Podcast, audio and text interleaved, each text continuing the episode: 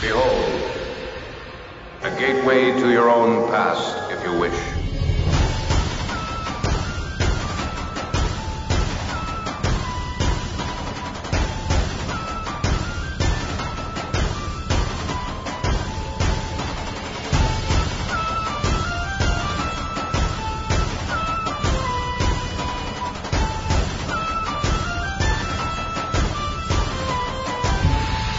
History is strange, it's alien, and it won't give us what we would like to have. Hour three of our Tuesday morning is brought to you by the West Cocoa Pharmacy.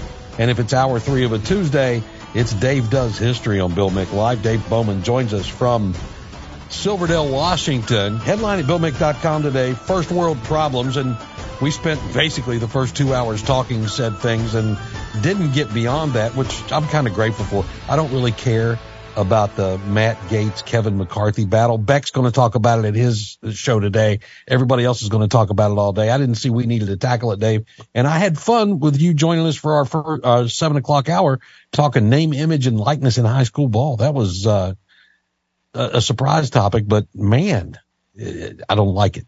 You know, we always wanted to do a sports show, so we did, and we go. had fun doing it. Yep. Thank you for the extra hour today. I appreciate it. you're welcome. That was good to have you along. Let's get into business as usual. What is on tap for Dave Does History for this Tuesday morning? In October of 1943, there came a moment where one of the worst atrocities of the Second World War would occur, in which a Japanese admiral would become so concerned about the danger posed to his particular post that he would decide to do something that was heinous. I mean, it was it was illegal for one thing, but it was heinous. He he he murdered his prisoners of war. And it was a bad decision. And what made it worse, Bill? It was it was a completely unnecessary decision. But it's going to take us a few minutes to get to that point. Okay, and we continue in just 60 seconds on Bill Mick Live. Dave Bowman with us. Dave does history in these Tuesday 8 o'clock hours.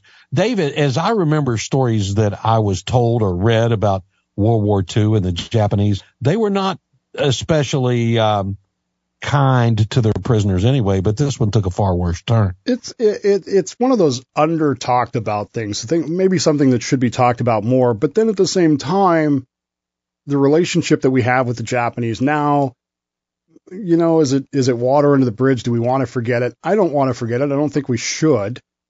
And that becomes one of the controversies in all of this thing. In the late in, in, December of 1941, the United States had amongst its island possessions in the Pacific Ocean a small little dot of an island called Wake Island, W A K E Island, that was a clipper stop for the Pan American Clipper. It was also uh, originally planned they were going to use it for the Trans Pacific cable system, um, but it was it was a strategic output. It's, it's basically halfway between Hawaii and and Japan and Australia. It's a very strategic spot, but it's a very lonely spot, Bill. I mean, it's out in, I mean, it's literally nowhere. Um, it's not quite Point Nemo nowhere, but it's, it's, it's, you know, pretty out there. It was Guam before Guam was Guam. Guam actually is better from a location because you've got other islands around you. You've got a big harbor. Wake is tiny compared to, to Guam. It's very small Mhm. and it's, but it's very strategic, has an airfield on it. And we start building it up as the pressure builds in the Pacific. We, we start reinforcing it. We start building up our, our presence there because we know that if we go to war, this is one of the places Japan is going to attack. And of course, on December 7th, 1941, or technically December 8th, because it's on the other side of the international date line, the Japanese attacked Wake Island. What they did not expect when they attacked Wake Island, though, was that it was manned by United States Marines. And as we all know, as I'm sure Brody would tell us, Marines uh, Marines fight like devil dogs. Oh yeah, most certainly. And the Japanese were absolutely stunned by the resistance of Wake Island. They they expected just to land, take over, everything be done. Not only did that not happen, but Wake Island managed the, the, the fighter planes there on Wake Island actually managed to sink a Japanese destroyer with 50 caliber machine guns. They just Hmm. strafed it until they sank it. The Japanese were not sure what to do. It took them several weeks before they finally managed to overcome the Marines there. The, the United States thought about reinforcing it, but there really was no realistic way to do it. And so they held out as long as they could. And finally, the island fell and Japan took over Wake Island. That defense of Wake Island really it, it stunned the Japanese. They were not expecting that. There was a lot of xenophobia. There was a lot of, uh, well, let's just call it what it was, racism. Uh, the Japanese military believed about uh, Americans and, and Westerners in general. They hadn't seen that kind of resistance anywhere else. And so they were kind of ticked off about it. They were, their reaction to it was very oddly mm, violent and they were very disrespectful and very mistreatful, if that's a word. Of It is the, now. It is now. I just made it one. Uh, Yeah. Of the of the prisoners that they had captured. But not only did they capture the surviving Marines, they captured 98 civilian workers who had been sent there by the United States to help build up the infrastructure of the island to prepare it for the invasion. Now imagine this. You're a civilian and all of a sudden not only are you in a war zone in a in a battle but when the battle's over you're now a prisoner of war you probably didn't sign up for that and you know today people would go well am i still getting paid am i getting paid overtime you know for being Yeah. a prisoner of war kind of thing the marines were shipped off by by the japanese they were put on a ship moved west to uh, to various prisoners of war camps out in the rest of the empire. But these civilians were they were specialists and they had a lot of ability to do things that the Japanese didn't necessarily have without having to import people. So they figured, well, we've got these civilians here and they are experts at construction, they're experts at at building things let's make them work for us. And that's what they did. They made these these fellows, these 98 civilian workers, begin to build the defenses of Wake Island because the Japanese were concerned that at some point in the future the Americans might try to attack us. And of course along the way there was a carrier raid here and there, but but nothing really serious. And these 98 guys from December of 1941 all the way through 1942 were forced to work for the Japanese in inhumane conditions. They were basically slave labor, Bill. They were basically forced by the Japanese to build all this stuff. Now remember, Wake Island is very isolated, which means it's not getting a lot of supplies, which means the troops there that the Japanese have put there are on you know, reduced rations already. There isn't any indigenous farming on Wake Island. There's not a lot of food. There's not a lot of water. And so the Japanese approach to this is, well, you're just, you're just working for us. If you die, you die. And so they weren't well treated. They were basically starved. They were basically beaten and mistreated for an entire almost two years on this island of Wake Island. And it's just it's one of those things we don't talk about. We don't we don't remember this and we don't I mean my guess is most Americans don't even know about it. If they know about Wake Island at all, they might know about it from a movie. There is a movie about uh, the Marines' defense of, of Wake Island, but it kind of ends with the battle with when the island falls. And so we know about the the the bravery and we know about the accomplishment of the Marines as they defended the island in this purely hopeless situation. They had no chance of winning this whatsoever. But at the same time, we forget about what happened in the aftermath. And that's that's the sad part of this whole story is that if it wasn't for one guy we wouldn't know about this story at all. But it's that one guy, and we have no idea who he was. We don't know his name. We know his name, but we don't know which one of the of the 98 it was. But if it, if it wasn't for that one guy, we literally would know nothing about what happened on Wake Island after it fell to the Japanese in December of 1941. How interesting is that? That did did he survive? Was he able to get a message out? What what happened there? Well, yes and no, but we'll answer those questions in more detail coming up here in just a moment. It's it, it's one of those moments, Bill, that I think when I when I think about World War II and the sacrifice that was made, I mean, it's easy to think about the Marines, it's easy to think about the Navy, the Army Air Corps, the Army, but there were civilians involved as well. And we can't yeah, forget and, that. and like you mentioned, not like civilians today who are signing up to be part of a paramilitary force to go assist what's going on. Right. These are construction guys, right? These were guys that were trying to help the Marines get ready and got caught up in one of the worst war crimes of the century. Wake Island, the Wake 98. When we continue, Dave does history on Bill Mick We're back in moments on WMMB.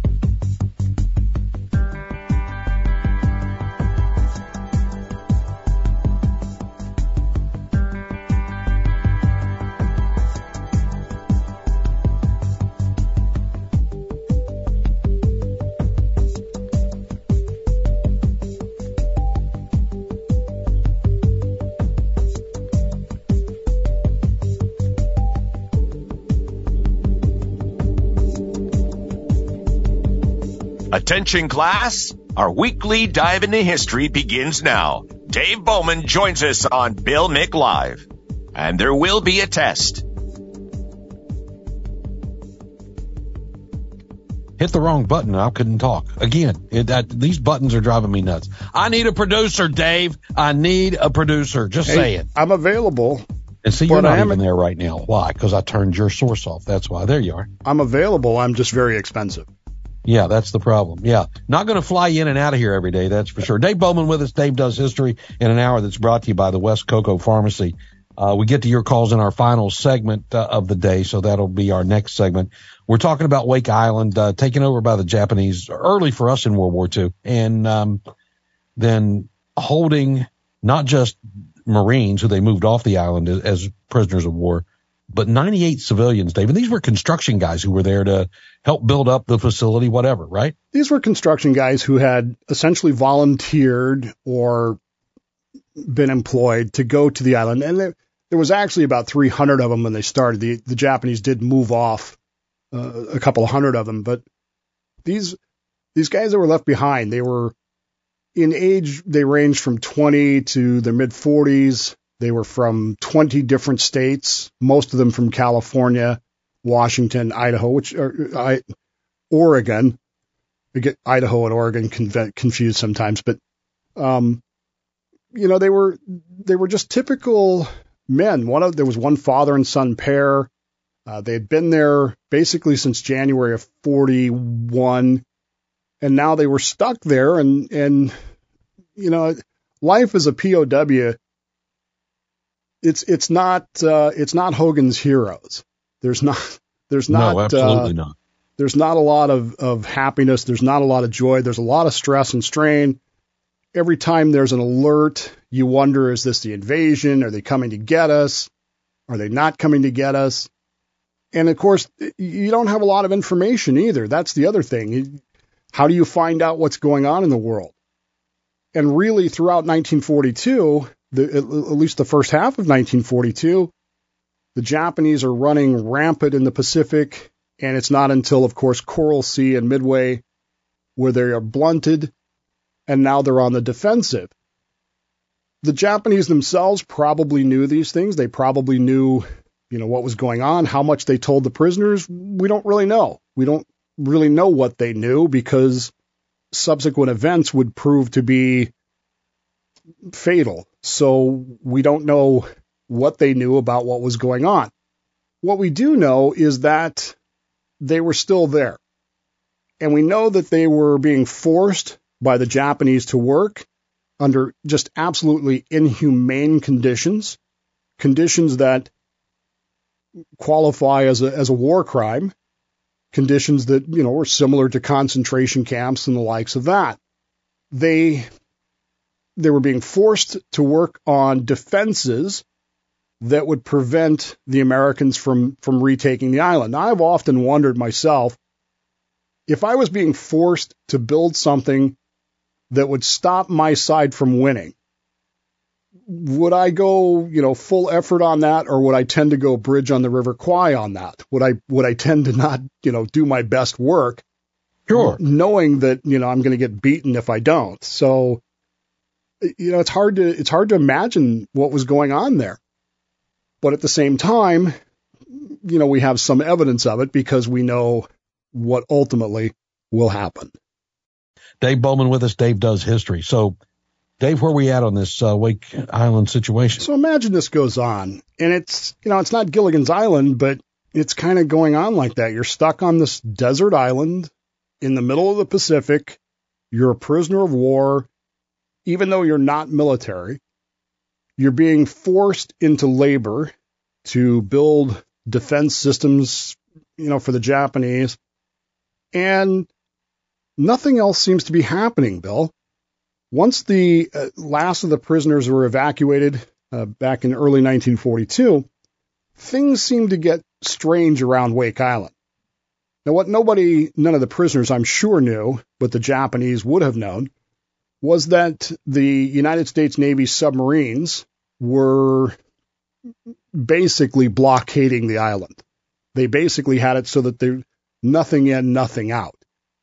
And this, of course, makes it even harder because now there's no food getting in or very little food getting in. There's, you know, potable water, those kinds of things. And so this is making it worse and worse and worse.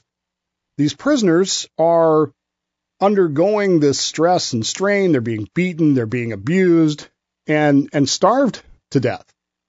And by October of 1943, or this week in, in October of 1943, it's clear that the Japanese, this island is is a trap. I mean, that's what it's come down to.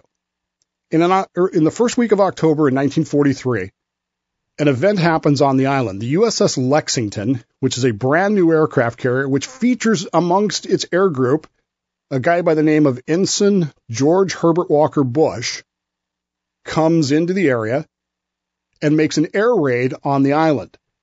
Now, this is really just a it's not really an invasion. It's just a let's go, let's go shake these guys up. And they come in, they bomb the island, and this scares the crap out of the Japanese. They decide that this means this is not good for them. And so they escape their little camp on one end of the island. And in this massive group, they move to another end of the island. Well, really, there's no place to go. So even though they've escaped, you know, what do you do? The Japanese hunt them down, and in what can only be described as a war crime, they machine gun all of the prisoners that are standing there on the beach and murder them all, and then bury them in the shallow sand. What they don't know is that one guy is not with the group. One guy has somehow or another managed to slip away and has survived what they've done. And this one guy, one man, against the entire Japanese empire, will go back at some point and he will carve into one of the rocks that are there. Wake Island, 98 POWs on this, and, and he writes the date, 10 5 43. We do know that he was captured shortly thereafter and that the Japanese admiral in charge beheaded him, thus killing all 98 of those civilian contractors. But because of that rock, we know it happened. Wow. We'll take your calls as we wrap up the Wake 98 story here on Bill Mick with Dave Bowman and Dave Does History coming up uh, in our final segment of the day. Don't forget our Storm Watch page brought to you by Eau Gallie Electric. All of our storm coverage, whether it's uh, on the website, It's on demand at BillMick.com. Or if we go on air, if we have a storm situation, Eau Gallie Electric makes it happen. Latest information right there on the website. Coming back to your calls with Dave Does History next.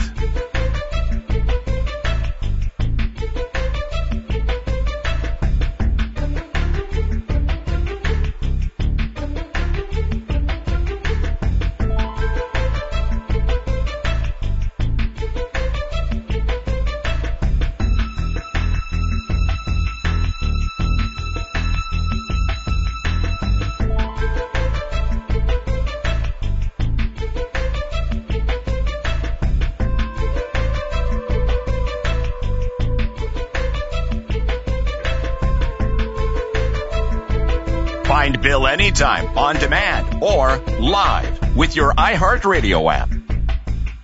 All of our podcasts there as well on the Bill Mick Live iHeartRadio channel, also in the podcast section at BillMick.com. The West Cocoa Pharmacy bringing you this hour of our Tuesday. And in our final hour, it's Dave Does History. Dave Bowman with us from Silverdale, Washington. Dave, so an atrocity carried out by the Japanese with these 98 civilian prisoners, one of them surviving long enough to leave a message on the rock that said, this is what happened. Imagine how long it takes to carve that into that coral, by the way.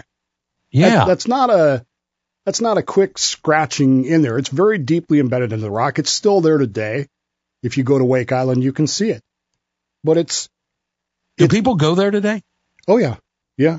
People go there today. There's actually a memorial to the 98 there. There's uh, we since we know their names, we actually know who they were. We just don't know who the one guy that survived long enough to do that was. So Mm. th- that's you know the big mystery. What we do know is that the the bodies, of course, were recovered at the end of the war, and Wake Island, by the way, was never invaded by the Americans. We just isolated it and bypassed it. But at the end of the war, we you know we reoccupied it. The the Japanese Did admiral. we know the prisoners were there? Yes. Oh yeah, we knew that. The Japanese admiral who committed this atrocity was uh, subsequently executed as a war criminal, which is, you know, fitting. And today, we don't even think about it. We don't even remember this. In fact, most people don't even know about it. And, but it's one of those stories that I think uh, inspires us. Uh, here's one guy who knows he can't win, but he has to get that story out and he did what it took to get that story out so that they wouldn't be forgotten. And to this Mhm. day, in this week in 1943, we remember those Wake 98, and, and along with the defenders of Wake Island and everyone else that, that happened to be there. Fought a battle they knew they were going to lose, but they fought it. Very true. Let's get to the phones. John's been waiting since we started in Palm Bay. Hey, John, you're on Bill Mick Live. Good morning. uh, Dave and Bill, I had an uncle that was born in Grant, Florida, who was one of the 98. His name is Charles Elmer Smith. A local situation, okay? He was one of the civilians, and it appears that uh, from letters from a, there were two brothers, at least two, called Zivic brothers, that corresponded with my mother after one of them came back to the States and was on radio many years ago, saying about my uncle's, his nickname was Smitty and he may have been the one that put the engraving on the granite there, rock. He is buried at the Punch in Honolulu, Hawaii, Amano. He worked for the uh, company out of Boise, Idaho, Morrison Knudsen, Amano. I just thought I'd let you all know. Wow, John, that is a connection. So you've known this Wake Island story for a long time. This is the first I've heard it, and uh, it is something else. John, thanks for hanging on and sharing the story about your family member there. Dave? You know, and that's the that's the kind of connections that we look for in history. And and you know, again, we, we don't actually know who wrote it, but you gotta one you gotta wonder. And and here's the reality, Bill. Any one of those 98 would have done exactly the same thing.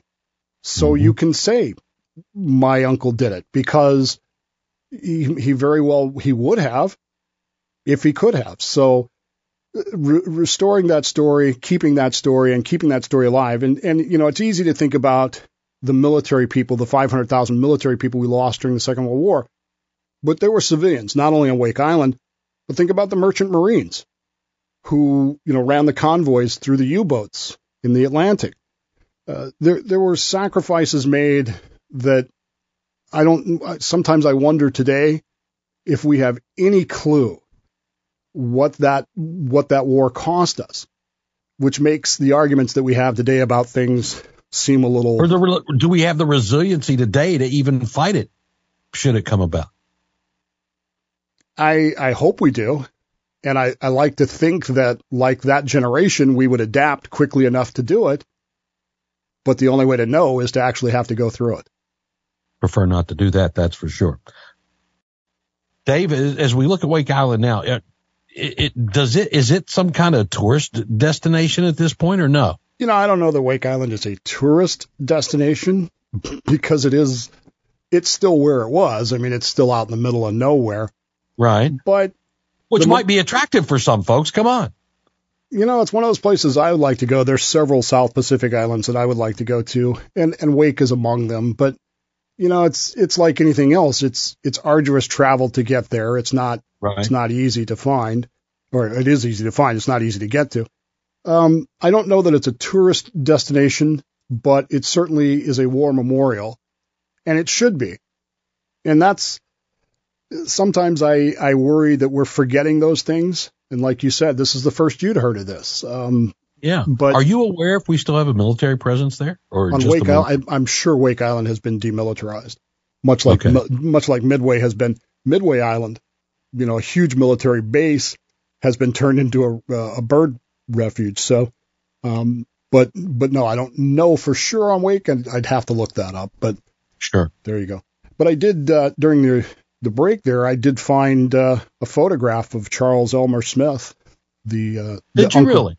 Yeah, just sent it to you on our text machine there. So, so it, it is good that these folks are remembered, and it. The problem, Bill, and this is what worries me as a historian. This is what worries me as a philosopher.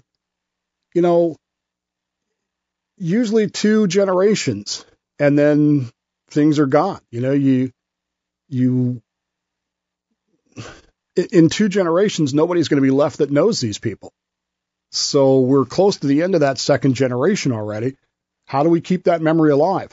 How do we keep that story, you know, in, in the forefront of people's minds, especially given the idea that there are a lot of people who don't want to remember these things because, you know, we get along well today.